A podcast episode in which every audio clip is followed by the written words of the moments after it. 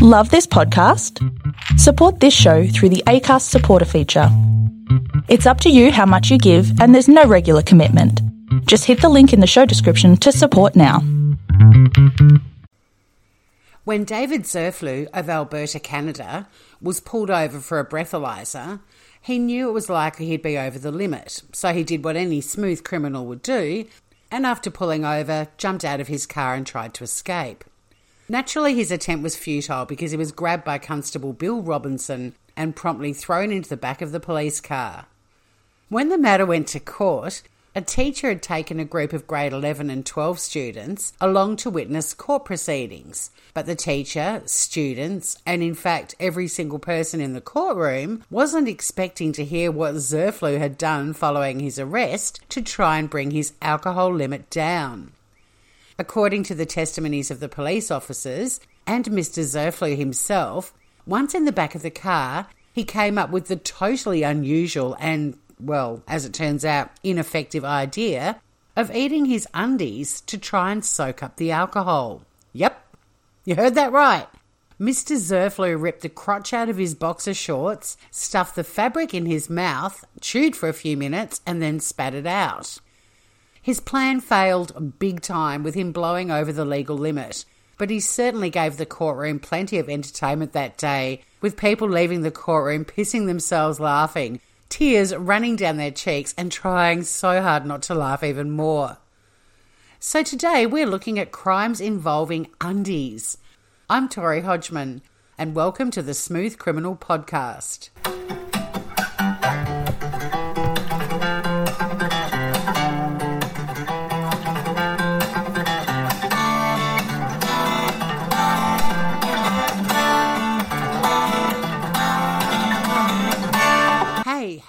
Hey, how are you all doing? It's great to have you here. So today we are looking at crimes involving undies, and if you're thinking we couldn't possibly have found enough crimes involving them, then you'd be wrong. Also, just so you know, I have a phobia of the word punties.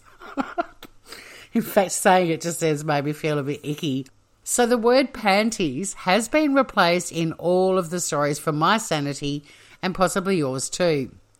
If you hear the word undies, I'm essentially referring to knickers, bloomers, underpants, pantaloons, grundies, boxers, boxer shorts, G-strings, G-bangers, undergarments, jockeys, jocks, bonds, cottontails, briefs, drawers, loincloths, underclothes, underclothing, intimate things, what the fuck, Reg Grundies, Reginald Smalls, Long Johns, small clothes, underthings, butt huggers, drawers, gruds, tidy-whities, any of those things and any other things. For the purpose of this episode, all of those things are undies.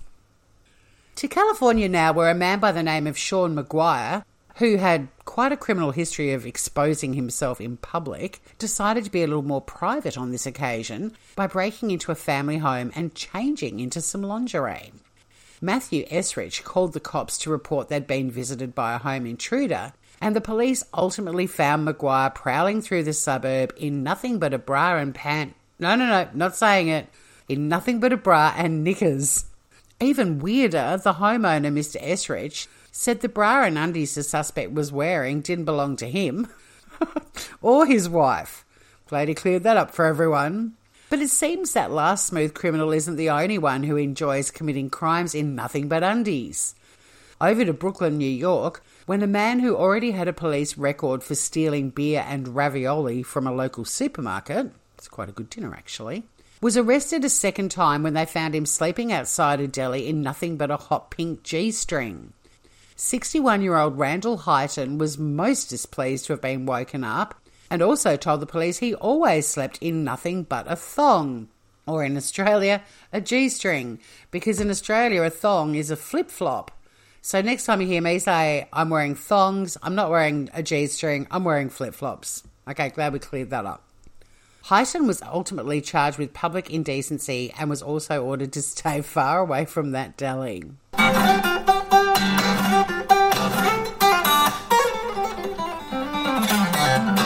With another presidential election coming up, this story from Wisconsin in the USA is rather timely because it occurred not long after the presidential election nearly 4 years ago. Apparently the man was furious that Donald Trump had become the president and his neighbour's security camera captured him, wearing nothing but boxers, blowtorched the crap out of a Donald Trump campaign sign on his neighbour's lawn. Neighbour and Trump supporter Kevin Leaty said he was horrified when he went out that morning to fetch his newspaper to find his Trump-Pence Make America Great Again sign on his lawn and totally destroyed by fire. He and his wife looked at the security footage and spotted their neighbour, in nothing but boxers, killing Trump and Pence with fire. Police were called and the neighbour was charged with criminal mischief. Hopefully he behaves after the election next month.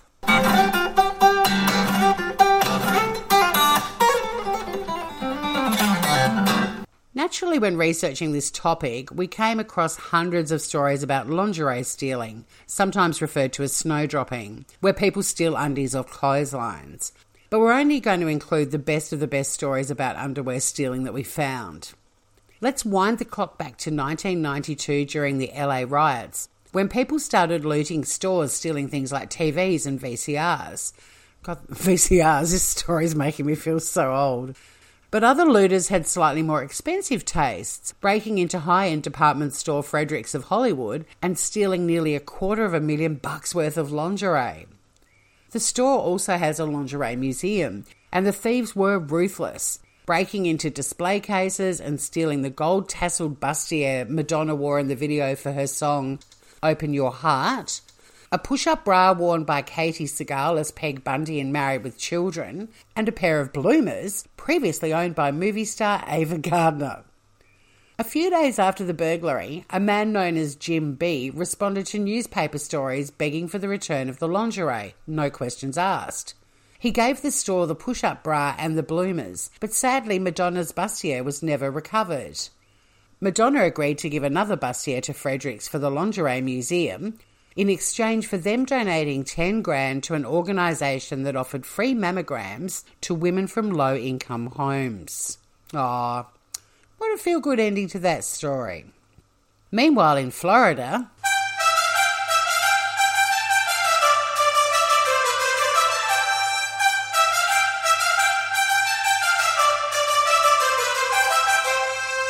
a man by the name of Joseph Wilson holds the dubious honour of having been arrested over 100 times from stealing underwear from a Beals Department Store. What a claim to fame. And back in 2014 in Hamilton, Canada, a burglar was caught after stealing over $200,000 worth of jewellery, electronics and family heirlooms. But the information that assisted police in working out that all of the crimes were being committed by the same person was the fact that he or she also stole hundreds of pairs of women's undies from the homes as well.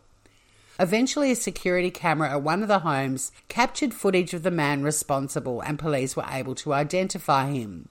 A search warrant was issued and when they went through his home, they found a closet stuffed full of stolen goods.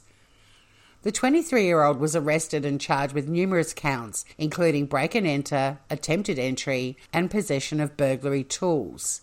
But as he had burgled so many homes and not all of the burglaries had been reported, the cops decided to hold a conference of sorts where they invited the public to come and see if any of the goods they had recovered belonged to them.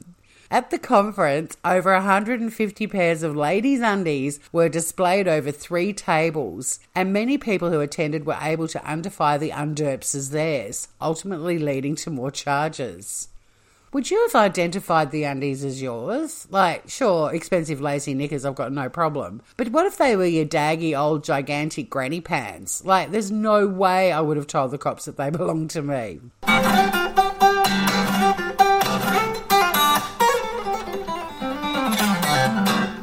Now to a story where underwear was used in the commission of several crimes. The Bank of England, back in the 1980s, had an incinerator where worn-out banknotes, no longer considered in good enough condition for circulation, would be burned. But one of the staff took advantage of this system and started stealing the money before it was burned to a crisp. In fact, over a 4-year period, she managed to steal £600,000 worth of banknotes, and the reason she went undetected for so long was because she smuggled the money out of the bank in her underwear. What eventually led to her being caught, even though the bank's staff had suspected Christine Gibson, but never caught her in the act, was when her doofus husband Peter took numerous wads of tatty notes, worth over £100,000, into a local building society wanting to open an account. The staff were incredibly suspicious and called the police, and after they investigated the Gibsons, their scheme was exposed. And in another case where undies were used to commit a crime, a Malaysian flight attendant was arrested at Melbourne Airport in Australia for smuggling parcels of heroin into the country, stashed inside her undies.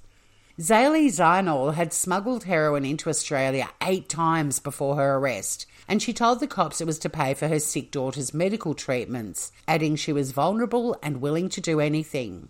According to statements, it took the Malindo Airlines hostess 3 months to learn how to walk without detection with the packages of drugs in her underwear.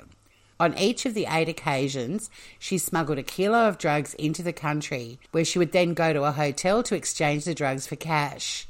Each time she acted as a mule, she was given $6,500 for her efforts, even though the street value of the drug she smuggled into Australia was in excess of $3 million.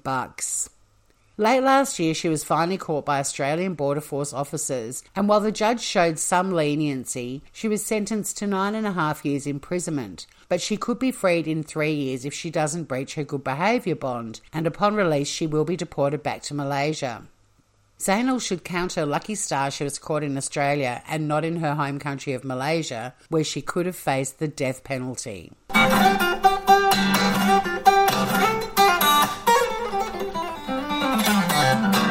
Now to a story where undies, or lack of, led to the arrest of a school teacher.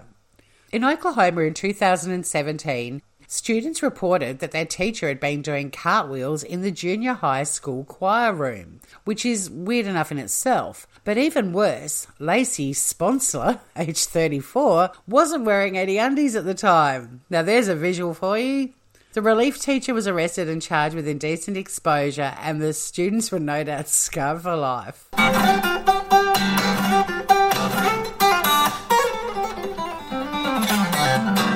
Thanks for listening to the latest episode of Smooth Criminal. You can listen to us on Apple or Google Podcasts, Spotify, Castbox, Overcast, Pocket Casts, AntennaPod, Downcast, the Smooth Criminal Podcast channel on YouTube, and even through our website at shows.acast.com/smoothcriminal.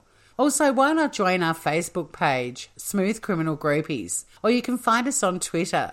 Please rate and review and share with your friends. Until next time, remember, don't get hit by, don't get struck by a smooth criminal.